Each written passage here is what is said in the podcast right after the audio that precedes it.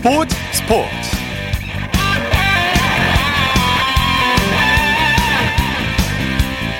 여러분 안녕하십니까? 일요일 스포츠 스포츠 아나운서 이창진입니다. 올 시즌 배구 열기가 코로나19가 무색할 정도로 뜨거운데요. 오늘 열린 프로배구 V리그 올스타전에서 그 열기와 인기를 실감할 수 있었습니다. 무려 3년이나 기다린 별들의 잔치인 만큼 배구 팬들의 응원 열기가 더 뜨거웠고요. 선수는 잠시 치열한 경쟁을 떠나서 팬들과 함께 어우러져 그야말로 축제의 장을 만들었습니다. 일요일 스포츠 스포츠 먼저 프로배구 V리그 올스타전 축제의 장으로 가보겠습니다. 스포츠 통화의 강산 기자와 함께합니다. 안녕하세요. 네, 안녕하세요. 오늘 3년 만에 V리그 올스타전이 열렸는데요. 팬들의 뜨거운 관심 속에 열렸죠. 네, 그렇습니다. 2019년 이후 3년 만에 V리그 올스타전 광주 페퍼 스타디움에서 열렸습니다. 20일 뭐 통합 예매 사이트에서 티켓 예매가 오픈된 지 1분 만에 2,076장 모두 매진이 됐을 정도로 엄청난 열기를 자랑했고요. 네. 팬들도 방역 지침을 철저히 지키며 경기장에 입장해 즐거운 시간을 보냈습니다. 네. 사전 행사 때 김연경 선수가 등장했다면서요? 네, 그렇습니다. 김연경 선수의 등장으로 체육관은 열광의 도가니에 빠졌습니다. 뭐 올해 도쿄올림픽 여자 배구 대표팀 선수들이 대한민국 여자 배구가 처음이자 마지막 올림픽 메달을 따냈던 1976년 몬트리올 올림픽 동메달 주역의 7명에게 선물을 증정하는 시간을 마련했는데요. 예. 그 행사를 위해 김연경 선수도 기꺼이 자리했습니다. 네. 그리고 팬들이 지어준 별명을 유니폼에 새기고 선수들이 출전을 했죠?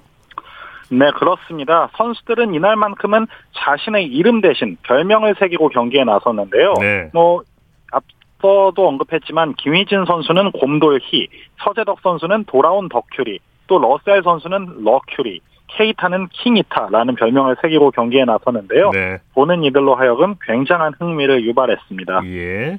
경기 K스타와 V스타로 팀을 나눠서 경기를 치렀죠? 네, 그렇습니다. 14개 구단 40명의 선수가 K스타와 V스타로 나눠서 경기를 치렀습니다. 네. 총 3세트 15점제로 1세트는 여자부, 2세트는 혼성, 3세트는 남자부 경기로 진행이 되는데요. 세트 스코어에선 2대 1로 K스타가 앞섰지만 총점에서 41대 40으로 앞선 V스타가 승리를 거머쥐었습니다. 네 네. 득점이 나올 때마다 선수들이 약속된 댄스를 쳐서 흥을 북돋았죠. 네, 굉장히 흥미로웠는데요. 네. 정지훈은 선글라스를 쓰고 팀소리를 선보였고 이다현도 득점 하나하나에 흥겨운 댄스로 팬들을 즐겁게 했습니다. 네. 또 이들 두 명은 강성형 현대건설 감독과 3인 조를 결성해 춤까지 선보였는데요. 뭐 춤 대결이라고 해도 과언이 아닐 정도로 뭐 굉장히 뜨거운 무대였고요. 네. 세리머니상도 이다현 선수 그리고 케이타 선수가 받았습니다. 네, 말씀하신 대로 2세트는 혼성, 3세트는 남자부 올스터가 나섰어요. 네, 그렇습니다. 3세트는 남자부 선수들이 줄을 이루고 중간중간 이벤트로 여자 선수들이 들어가는 방식으로 진행이 됐는데요. 네. 8대 7에서 K스타가 연달아 5점을 따내면서 승부가 기울었습니다. 네, 경기 내용 소개해 주시죠. 네, 사실 전체적인 경기 내용보다는 이벤트에 초점이 맞춰져 있었지만 선수들이 파워를 다시 한번 느낄 수가 있는 그런 무대였습니다. 뭐 기록만 보면 K스타에선 이소영이 서브 2개와 블로킹 1개 포함 6점, V스타에서는 박정아가 4점을 올리면서 가장 좋은 기록을 남겼습니다. 네, 네. 올스타전 하이라이트라고 할 수 있는 스파이크 서브 콘테스트에서는 어떤 선수가 우승을 했나요? 네, 스파이크 서브 콘테스트 여자부에서는 이소영 선수가 우승을 차지했습니다. 예. 결승에서 흥국생명의 신인 정윤주와 맞붙었는데요. 사실 정윤주가 예선에서 시속 98km를 찍으면서 기대를 모았지만 결선에서 86km에 그쳤고 이소영이 91km를 기록하면서 세 번째 타이틀을 차지했습니다. 남자부에서는 OK금융그룹의 조재성이 역대 3위 기록인 시속 121km의 강서브로 한국전력 임성진을 제압했습니다. 네. 올스타전 MVP는 어떤 선수가 차지했나요? 남자부 MVP는 임성진이었습니다. 화려한 세리머니를 선보인 데다 얼굴로 공을 막아내는 희생정신까지 보여주면서 가장 많은 지지를 받았고요. 이소영은 양팀 통틀어 최다 6점을 기록하면서 또 MVP를 차지했는데 서브 퀸까지 이관왕에 오르면서 기쁨을 더했습니다. 네. 또 베테랑 리베로 김해란은 남자 선수들이 강 서브를 연거푸 받아내면서 Play of the Day에 선정됐습니다. 네. 올스타전에서만 볼 수 있는 이색적인 장면도 연출됐죠? 네, 이색적이고 진귀한 장면들도 정말 많았습니다. 뭐 3세트 막판 후인정 감독이 네트 터치 선언의 선수들을 불러들이고 그 자리에 심판들이 들어가서 경기를 진행하기도 네. 했고요. 임성진 선수는 상대 공격을 얼굴로 받아냈는데 그에 따른 비디오 판독이 이루어지기도 했었죠. 네. 또 네. 2세트에는 대한항공 센터 조재영이 감독 역할을 하면서 또 흥미를 자아냈습니다. 네. 그 밖에도 풍성한 볼거리가 많았죠. 네, 그렇습니다. 선수들이 객원 해설위원으로 나서 다양한 이야기를 전달했는데요.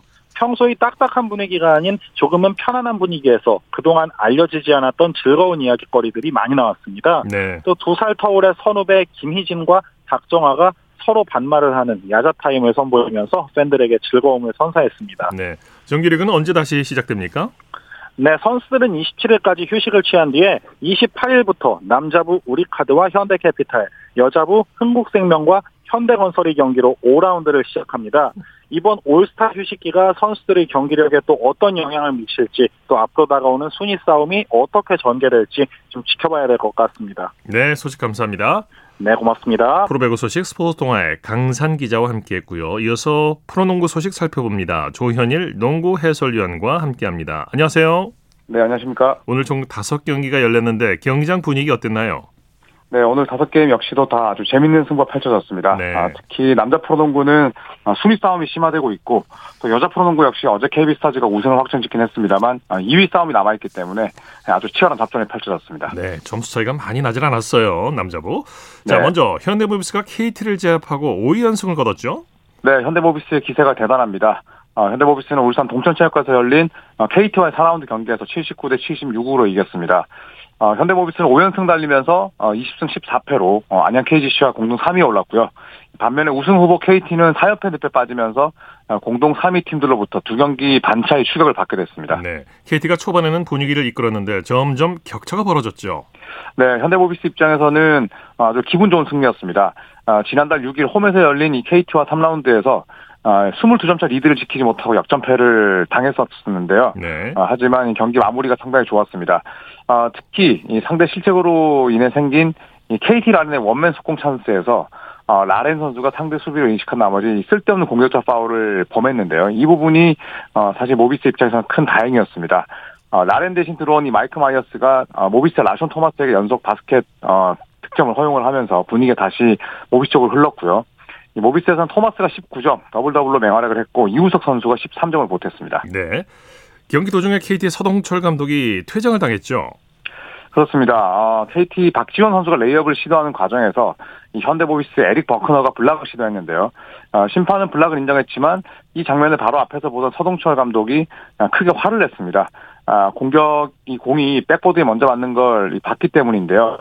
어, 서동철 감독의 생각은 골텐딩이었습니다. 네. 아, 하지만 심판은 어, 서동철 감독에게 아, 두 번째 테크니컬 파울을 부과하면서 퇴장을 시켰는데요. 자, 하지만 이 서동철 감독이 나간 이후에 아, 비디오 판독이 실시됐는데 아, 이견이 없는 골텐딩이었습니다. 어, 서 감독을 퇴장시킨 심판의 판정이 좀 아무래도 멋스게질 수밖에 없는 상황이었습니다. 네. KGC는 KCC를 상대로 짜릿한 역전승을 거뒀네요. 네, KGC가 뒷심을 발휘하면서 어, 원정에서 1승을 추가했습니다.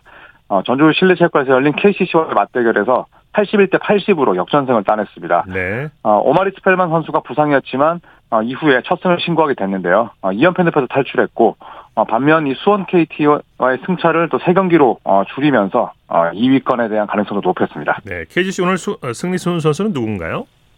네, 오늘 경기는 여러 선수들이 활약을 했지만 역시나 종료 직전에 예, 극적인 3점을 터뜨린 이 전성현 선수를 빼놓을 수가 없습니다. 네. 아, 오늘 21득점, 3점 슛을 무려 6개나 꽂았고요. 또 리바운드와 어시스트도 2개씩 기록을 했습니다.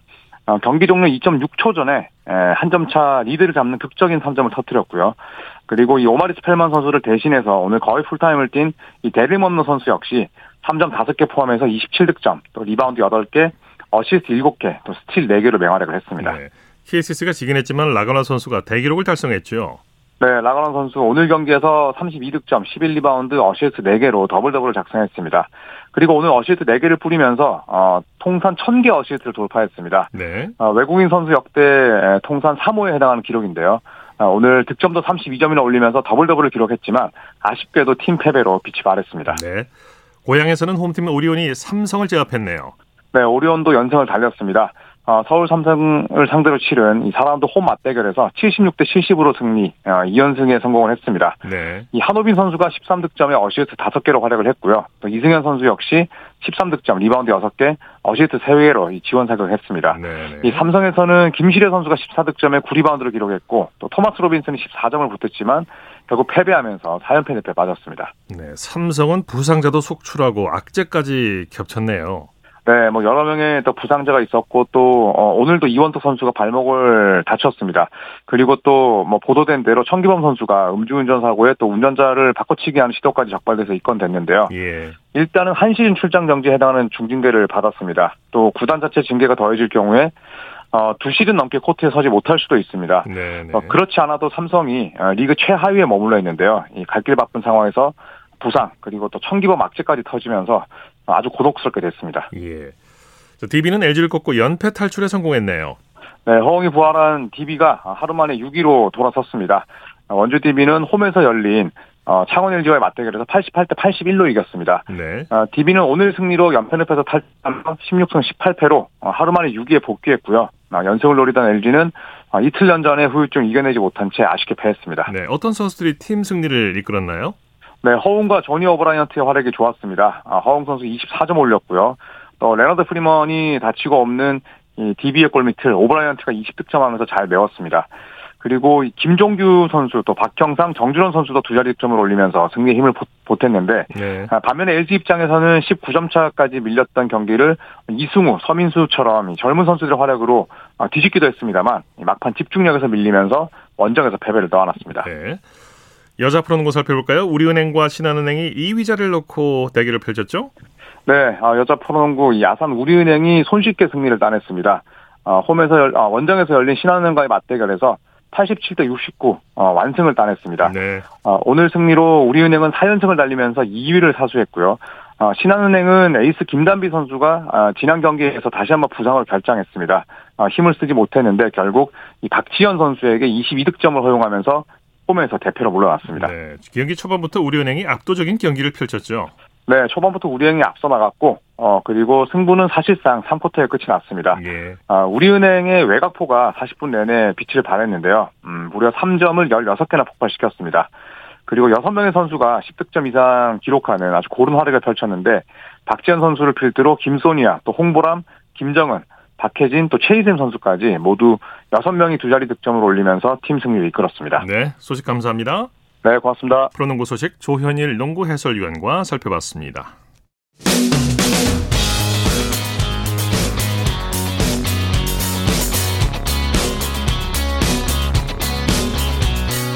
따뜻한 비판이 있습니다. 냉철한 분석이 있습니다. 스포츠 스포츠 일요일 스포츠 스포츠 생방송으로 함께하고 계십니다. 9시 33분 지나고 있습니다. 이어서 스포츠 속에 숨어있는 과학 이야기를 살펴보는 기영로의 스포츠와 과학 시간입니다. 스포츠 변호가 기영로 씨와 함께합니다. 어서 오십시오. 네, 안녕하세요. 자, 오늘은 어떤 얘기를 해주시겠습니까? 네, 2월 4일 개막하는 2022 베이징 동계올림픽이 이제 11일 앞으로 다가왔습니다. 아, 동계올림픽은 눈과 얼음의 축제라고 하죠. 아, 이번 베이징 동계올림픽에는 15개 종목에 모두 109개 금메달이 걸려 있는데 얼음 종목은 8개지만 금메달은 50개 뿐이고요. 네. 눈 종목은 7개지만 금메달은 59개나 됩니다. 9개 더 예, 많아요. 예. 그런데 59개 모든 스키 종목은 스키 바닥에 왁스를 바릅니다. 그렇군요. 그래서 오늘은 왁스에 대해서 알아보겠습니다. 스키 바닥에 왁스를 바른다는 사실 모르시는 분들 많으셨을 거예요. 자, 먼저 스키에서 왁스가 아, 차지하는 비중은 얼마나 됩니까? 네, 스키 바닥에 왁스를 바르는 것을 왁싱이라고 합니다. 네. 아 근데 바닥에 눈의 온도에 따라서 다르지만 최대 18%까지 속도를 끌어올리는 것으로 어, 밝혀졌습니다. 그렇군요. 그러니까 시속 100km밖에 낼 수 없는 스키 선수가 눈의 온도에 꽉 맞는 딱 맞는 왁싱을 해주면 무려 118km까지 속도가 나는 겁니다. 예. 그러니까 한마디로 왁싱은 game changer라고 할 수 있고 예. 왁싱을 하지 못하면 스키를 탈 수 없다 그렇게 보면 됩니다. 스키 네. 선수들. 이 왁싱을 하는 이유가 있겠죠. 스키와 아, 스노보드, 프리스카, 어, 프리스타일 스키 등 눈 위에서 스피드를 겨루는 종목은 거의 모두 스키와 눈과의 표면 마찰을 얼마나 줄이느냐로 승부가 갈라집니다. 네. 스키와 스노보드는 타면 탈수록 눈과 접하는 바닥면에 굴곡이 생깁니다. 예. 아, 눈에는 잘 보이지 않는 이 같은 미세한 굴곡들이 마찰력을 높이게 되고 결국은 스피드가 떨어지는 결정적인 요인이 되는 겁니다. 그렇죠. 따라서 스키와 스노보드 선수들에게 마찰력을 줄이기 위한 왁싱이라고 불리는 굴곡을 최소화하는 기술이 꼭 필요한 겁니다. 네. 그러니까 왁싱이 이제 각 종류의 모든 스키 선수들이 한다는 얘기인데 이게 어떤 성분입니까? 스키나 스노보드 선수들이 스키 바닥에 바르는 왁싱의 성분은 양초 같은 파라핀 성분입니다. 아, 미끌미끌한 그런 성분이죠. 예, 이 파라핀 네. 성분을 스키 바닥에 발라주면 스키 바닥의 표면에 작은 굴곡들을 매끈하게 덮어줘서 스키를 매끄럽게 미끄럽게 또 나가게 하는 겁니다. 바로 이게 이 성분이 이 스키어들에게 빠른 스피드를 낼 수 있는 그런 계기가 되는 거죠. 네. 예. 근데 선수들은 더하죠. 네. 일반인들보다 네. 0.01 초를 다퉈야 하는 올림픽 스키 선수들의 왁싱 기술은 차원이 완전히 다릅니다. 예. 눈의 질, 경기장의 기온, 습도, 그리고 스키를 타는 선수들의 컨디션, 또 종목에 따라서 왁싱 기술이 다릅니다. 네. 똑같지가 않아요. 네. 선수들의 경우 경기 전 왁싱을 하는데 보통 서너 시간 걸립니다. 왁싱 하는 네. 데만. 그래서 스키 왁싱 전문가들은 각국 대표팀에서 전문 코치 대우를 받습니다. 네, 네. 그렇다면 스키 종목에서 왁싱이 차지하는 비중이 각 종목별로 어떤 차이가 있을까요? 예, 크로스 컨트리와 스키 점프가 이제 왁싱이 가장 중요한데 네. 다른 종목도 그렇습니다만은 아. 하늘을 나는 스키 점프 선수들은 점프대와 스키 사이의 마찰력을 왁싱 기술로 얼마나 줄이느냐 여부가 굉장히 중요합니다. 예. 스키가 점프대 위에서 아래로 잘 미끄러질 수 있도록 스키 바닥 표면을 매끈하게 해주는 왁싱을 바르게 되는데 또한 평지를 달리고 언덕을 오르내리는 크로스 컨트리는 스키 점프와는 반대로 마찰력을 높이는 왁싱 작업을 합니다. 반대로. 아, 그렇군요. 예, 너무 미끄러우면 걸을 수가 없잖아요. 그렇겠죠. 예, 스키 표면에 마찰력이 늘어나면 스키가 뒤로 밀리지 않도록 잡아주는 힙 왁스를 바릅니다. 어. 안 나가게 하는 오히려 네네. 네. 또 반대로 기온이 높을 때는 마찰을 줄이는 glide wax를 바르게 됩니다. 음. 그런데 이제 노르웨이나 덴마크 같은 그 크로스 컨트리 강국들은 당일의 기온 몇 도냐 또 눈 상태 눈이 딱딱하느냐 부드럽냐 어, 따라서 grip wax와 glide wax 비율을 적절히 섞어서 최적의 상태를 이루는 그런 왁싱을 하게 됩니다. 그 예. 선수에 맞는. 예. 그런데 그, 비, 그 비율이 다른 나라 선수는 몰라요. 이게 절대 극비입니다. 네. 이 각 종목마다 좀 다르겠습니다만 특히 알파인 선수들은 빠르게 내려오면서 기문을 통과해야 되지 않습니까? 바로 그게 문제입니다. 네. 8강 회전 대전 선수들은 해발 1600m 이상의 고지대에서 900m 가까이 시속 150km 넘는 속도로 빠르게 내려와야 되는데 너무 빠르면 또 회전하기 어렵잖아요. 그렇죠. 또 너무 느리면 속도가 나지 않잖아요. 회전만 하려고 하면은. 네네. 그래서 경기장의 눈의 온도에 따라서 왁싱의 종류와 양이 달라지는 겁니다. 네네. 아, 그래서 왁싱 전문가가 판단을 해서 회전에 음. 맞는 왁싱 또 스피드에 맞는 왁싱을 적절히 섞어서 이 슬로프에 가장 맞는 왁싱을 하게 해주는 겁니다. 예. 예. 우리나라 이상호 선수가 금메달을 노리는 스노보드도 역시 왁스가 필요하겠죠. 네, 예, 스노보드 왁스도 매우 중요합니다. 미끄러지는 면인 베이스와 또 회전 및 제동을 위해서는 엣지를 왁싱으로 관리해야 됩니다. 네. 엣징이 잘 돼야지만 이게 미끄러지지 않고 기, 문을 통과할 수 있잖아요. 네. 그러니까 베이스형 어, 베이스형 왁싱만 하더라도 경기장이나 경기가 열리는 날의 기온 그리고 눈의 질에 맞는 왁스를 사용해야 되기 때문에 열가지가 넘어요. 이것만 해도. 예, 예. 그렇군요. 우리나라가 전통적으로 얼음 종목은 강한데 눈 종목은 좀 약하지 않습니까? 얼음 종목만 하면 우리가 세계 3위 안에 들어갈 거요. 네. 네덜란드 우리나라 맨날은 안 돼요. 예. 눈까지 합하니까 우리가 10위권 아, 안에 들어가긴 합니다만은 최고는 아니죠. 네. 눈에서 어, 메달 딴 거는 지난 2018 어, 평창 동계올림픽 때 스노보드 대회전에서 이상호 선수가 은메달 딴 게 유일해요. 네. 뭐 다른 종목에서는 쇼트트랙 같은 데는 많이 땄잖아요. 이번 베이징 동계올림픽도 마찬가지입니다. 이상호 선수한테 메달을 기대하고 있는데 네. 이상호 선수가 메달을 노리는 평행 대회전은 2월 8일 날 오후 4시에 결승전을 갖게 됩니다. 네, 아무래도 눈이 많이 오는 나라가 눈 종목 그렇죠. 강할 수밖에 없겠죠. 스칸디나비아, 삼국 이런 나라들이죠. 예, 네, 네. 맞습니다. 네. 예. 자, 기영로의 스포츠 과학 스포츠 평론가 기영로 씨와 함께했습니다. 수고하셨습니다. 네, 안녕히 계십시오. 홈런이고 슛 골이고 각본 없는 한편의 드라마. 그것이 바로 그것이 바로 손에 잡힌 우승 트로피. 목에 걸린 그 배달 너와 내가 하나 되는 그것이 바로 그것이 바로 그것이 바로 꿈꾸던 스포츠. 꿈꾸던 스포츠. 꿈꾸던 스포츠 일요일 스포츠 스포츠 생방송으로 함께하고 계십니다. 9시 40분 지나고 있습니다. 이어서 다양한 종목의 스포츠 소식을 전해드리는 주간 스포츠 하이라이트 시간입니다.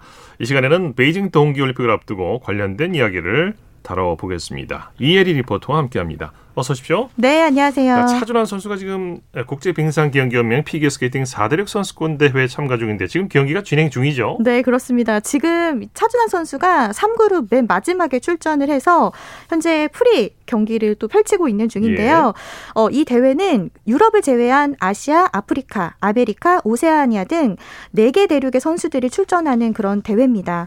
어, 우선은 차준환 선수가 지난 금요일에 쇼트에서 98.96점을 받았는데요. 개인 최고점을 경신하면서 네. 17명 중에 1위를 차지했습니다. 네. 그래서 이번에 또 프리 성적이 더 좋아야지 또 네. 우리 남자 싱글 선수 최초로 또 4대륙 선수권 대회 메달을 획득할 수 있기 때문에 어, 청취자 여러분들도 차준환 선수의 경기 응원해 주시면 좋을 것 같습니다. 지금 모습을 잠깐 봤는데 아주 잘 진행해 나가고 있죠. 네, 그렇더라고요. 네. 자, 그리고 같은 대회에서 우리나라 이해인 선수가 은메달을 획득했죠? 네, 우리나라 시간으로 어제 이해인 선수가 쇼트와 프리 총점 213.52점으로 은메달을 목에 걸었습니다. 어, 이해인 선수는 2022 베이징 동계올림픽 출전에는 실패했지만 이번 대회에서는 개인 최고점을 경신하면서 환한 웃음을 보였는데요. 또한 김예림 선수는 이번 대회에서 동메달을 획득했습니다. 네. 어, 김예림 선수는 다음 달 4일에 개막하는 베이징 동계올림픽에 출전하기 때문에 이번 4대륙 선수권 대회 동메달 획득으로 은메달 획득으로 동메달 죄송합니다. 동메달 획득으로 올림픽 메달 전망을 더욱 밝혔는데요. 네. 특히나 그 또 한 명의 출전하는 선수가 있습니다. 유영 선수인데요. 유영 선수는 이번 대회에서 필살기인 트리플 악셀 점프를 수행하다 넘어지는 등 실수를 반복하면서 6위에 그쳤습니다. 아쉬움을 남겼죠? 네. 그런가 하면 최다빈 선수는 은퇴를 선언했어요. 네, 이 최다빈 선수가 17년의 선수 생활에 마침표를 찍게 됐습니다. 이 최다빈 선수는 전국 동계체육대회를 마지막으로 은퇴한다고 밝혔는데요. 은퇴를 결정하게 된 가장 큰 배경은 바로 스케이트 부츠 문제였습니다. 예. 이 평창 동계올림픽 때부터 계속된 이 부츠 문제를 해결하지 못했는데 이제는 은퇴에도 후회가 남지 않을 것 같아서 은퇴를 결심하게 된 건데요. 특히나 이번 동계체전이 최다빈 선수 선수가 선수로 나서는 마지막 무대가 됐습니다. 예. 이최 선수는 은퇴 이후에 스포츠 심리학을 공부할 예정이고요. 또 심판 교육 등을 받으면서 새로운 미래를 계획 중입니다. 예. 자, 베이징 동계올림픽에 나설 쇼트트랙 남녀 국가대표팀 명단이 최종 확정됐죠. 네, 무엇보다 여자 대표팀의 심석희 선수가 이번 대회 자격 정지 징계가 부당하다면서 법원에 제기한 이 징계 효력 정지 가처분 신청이 기각이 됐습니다. 그러면서 3회 연속 올림픽 출전이 무산됐는데요. 이 쇼트트랙 여자 대표팀에는 심석희 선수가 없는 가운데 김지유 선수까지 부상으로 국가대표팀 명단에 오르지 못했습니다. 예. 어, 지난 20일 목요일 KBS 9시 9시 뉴스입니다. 빙상연맹 경기력 향상위원회는 오늘 오후 늦게까지 대표팀 명단을 확정하지 못했습니다. 관건은 월드컵 3차 대회에서 발목 부상을 당한 김지유 선발 여부였습니다. 위원회는 김지유의 의료 소견서를 검토하고 오후 훈련까지 지켜본 끝에 뽑지 않기로 최종 결정했습니다. 최상의 몸 상태가 아니었기 때문입니다. 이로써 여자 대표팀은 최민정과 이유빈, 김아랑, 서희민과 박지윤이 뽑혔고 남자 대표팀은 황대헌과 이준서, 곽윤기 등이 이름을 올렸습니다. 지난해 5월 국가대표 선발전에서 1위를 차지한 심석희와 3위 김지유가 탈락하면서 전력이 약화됐다는 평가가 나옵니다. 심석희를 앞세워 소치 때부터 2연속 금빛 질주를 펼친 여자 계주 베이징에선 쉽지 않은 도전이 예상됩니다. 솔직히 조금 약해진 거는 사실이기 때문에 이제 남은 기간 동안 우리나라 여자 선수들이 정말 많이 맞춰봐야 될 것 같아요. 연습하면서 계속 안 맞는 부분은 서로 얘기해주고. 남자 대표팀은 최근 기량이 절정에 오른 황대현의 기대를 걸고 있습니다. 여자 계주와 달리 황대헌과 이준서, 최민정과 이유빈이 호흡을 맞출 신설 종목 혼성 계주도 해볼 만합니다. 네, 이번에는 컬링 소식 준비하셨다고요? 네, 평창 동계올림픽에서 영미 신드롬을 일으키면서 은메달을 획득했던 여자 컬링 대표팀 팀킴이 이번 베이징 동계올림픽에서는 2회 연속 올림픽 메달에 도전합니다. 네. 이번 올림픽에선 팀킴이 영미를 외치는 대신에 초희가 울려 퍼질 거라고 하는데요. 네. 지난 18일 화요일 KBS 9시 뉴스입니다. 평창 컬링장에서 가장 많이 울려 퍼진 이름은 바로 영미였습니다. 그러나 이번 베이징에선 영미 대신 초이가 그 자리를 대신합니다. 평창에서 후보였던 막내 김초희가 올해 세컨드상까지 받을 정도로 급성장해 주전으로 도약한 겁니다. 김영미가 후보로 밀리면서 자연스레 포지션의 변화가 생겼습니다. 안녕하세요. 여자 클링 대표팀의 막내 김초희입니다. 저는 팀의 평균 연령을 깎아주는 역할을 하고 있습니다. 주장 김은정은 영미 외침이 완전히 없어지진 않는다고 말합니다. 예전보다는 많이 못 들으실 수도 있는데 이제 영미 게임도 준비되어 있고 하니까 그 안에서 또 영미가 불릴지 안 불릴지 컬링 불모지에서 은메달 기적을 일군 후 감독의 갑질 논란 등으로 마음고생을 했던 팀킴. 힘든 시절을 극복하며 더 끈끈하게 다져진 팀워크로 또 한 번의 영광을 꿈꿉니다. 컬링은 팀킴. 네, 컬링 대표팀의 밝고 긍정적인 활기찬 모습이 참 보기가 좋네요. 네. 자, 주간 스포츠 하이라이트 이혜리 리포터 함께했습니다. 수고했습니다. 네, 고맙습니다.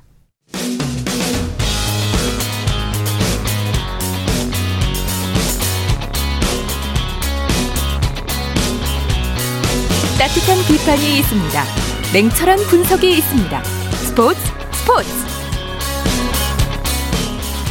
이어서 축구 소식 살펴보겠습니다. 일간 스포츠의 김지한 기자와 함께합니다. 안녕하세요.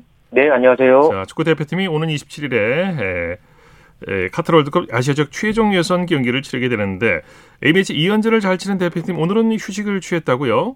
네, 그동안 터키 안탈리아에서 A매치 2연전 그리고 훈련을 계속 어, 해왔던 우리 축구 대표팀 네. 오늘 어, 이제 터키 이스탄불에서 어, 하루 휴식을 취했습니다. 네. 아, 내일 이제 해외파들까지 모인 상태에서 어, 훈련을 하고 이제 결전지 레바논으로 이동하게 됩니다. 네, 어제 저녁에 레바논전에 나설 해외파 선수 명단까지 확정이 됐는데 해외파 선수는 언제 대표팀에 합류합니까?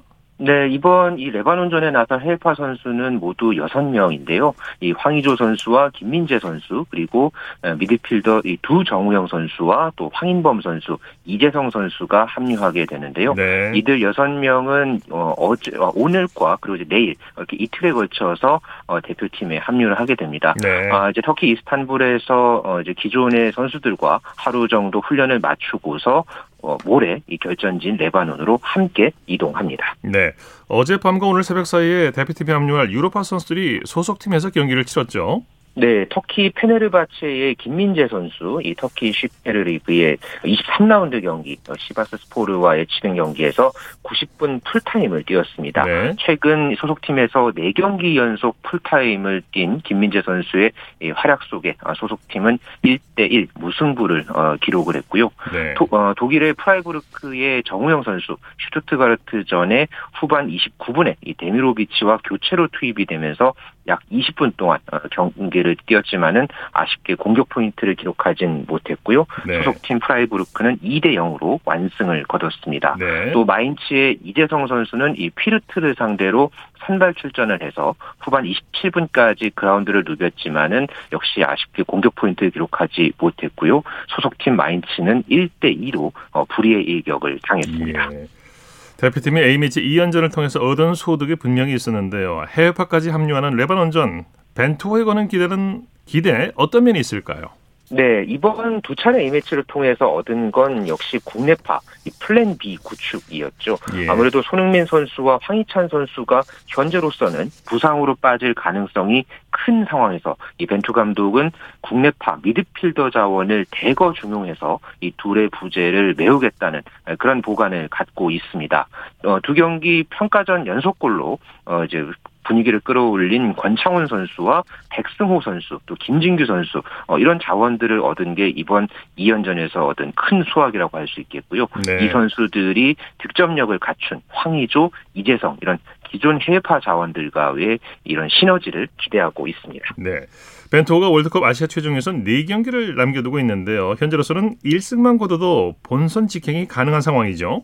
네, 현재 우리나라가 이란에 이어서 A조 2위를 달리고 있습니다. 4승 2무 승점 14점을 기록을 하면서 현재 어 이제 조별 리그에서 현재 어 직행을 할 수 있는 현재 2위 마지노선에 지금 올라 있는데 현재 3위인 아랍에미리트가 승점 6점 어, 현재 어, 승점, 우리나라와 승점 8점 차를 어, 기록하고 있습니다. 이에 네. 따라서 7차전 이 아랍에미리트가 어, 이제 시리아와 경기를 치르는 이 7차전 결과에 따라서 우리나라가 이르면 이 레바논전에서 카타르 월드컵 본선 진출을 확정 지을 수 있는 그런 상황입니다. 네.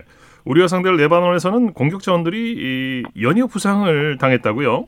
네, 레바논 대표팀의 주축 두 공격수가 이제 부상으로 어, 한국전에 결장한다는 소식이 나왔는데요. 네. 어, 공격수인 바실 지라디, 라비 아타야 선수가 어, 결장을 이제 합니다.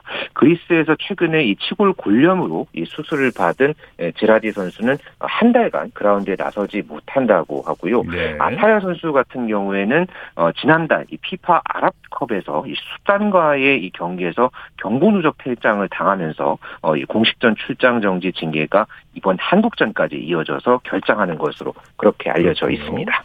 우리와 한 주에 속한 A조는 어떤 경기들이 함께 열립니까?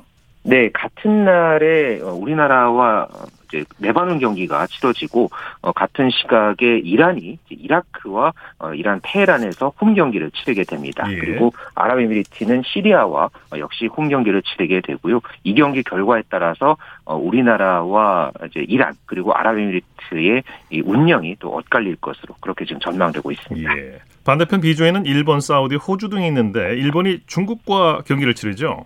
네, 오는 27일 저녁 7시에 일본과 중국이 맞대결을 치릅니다. 지난 이 첫 맞대결에서는 일본이 중국에게 1대 0으로 신승했는데요.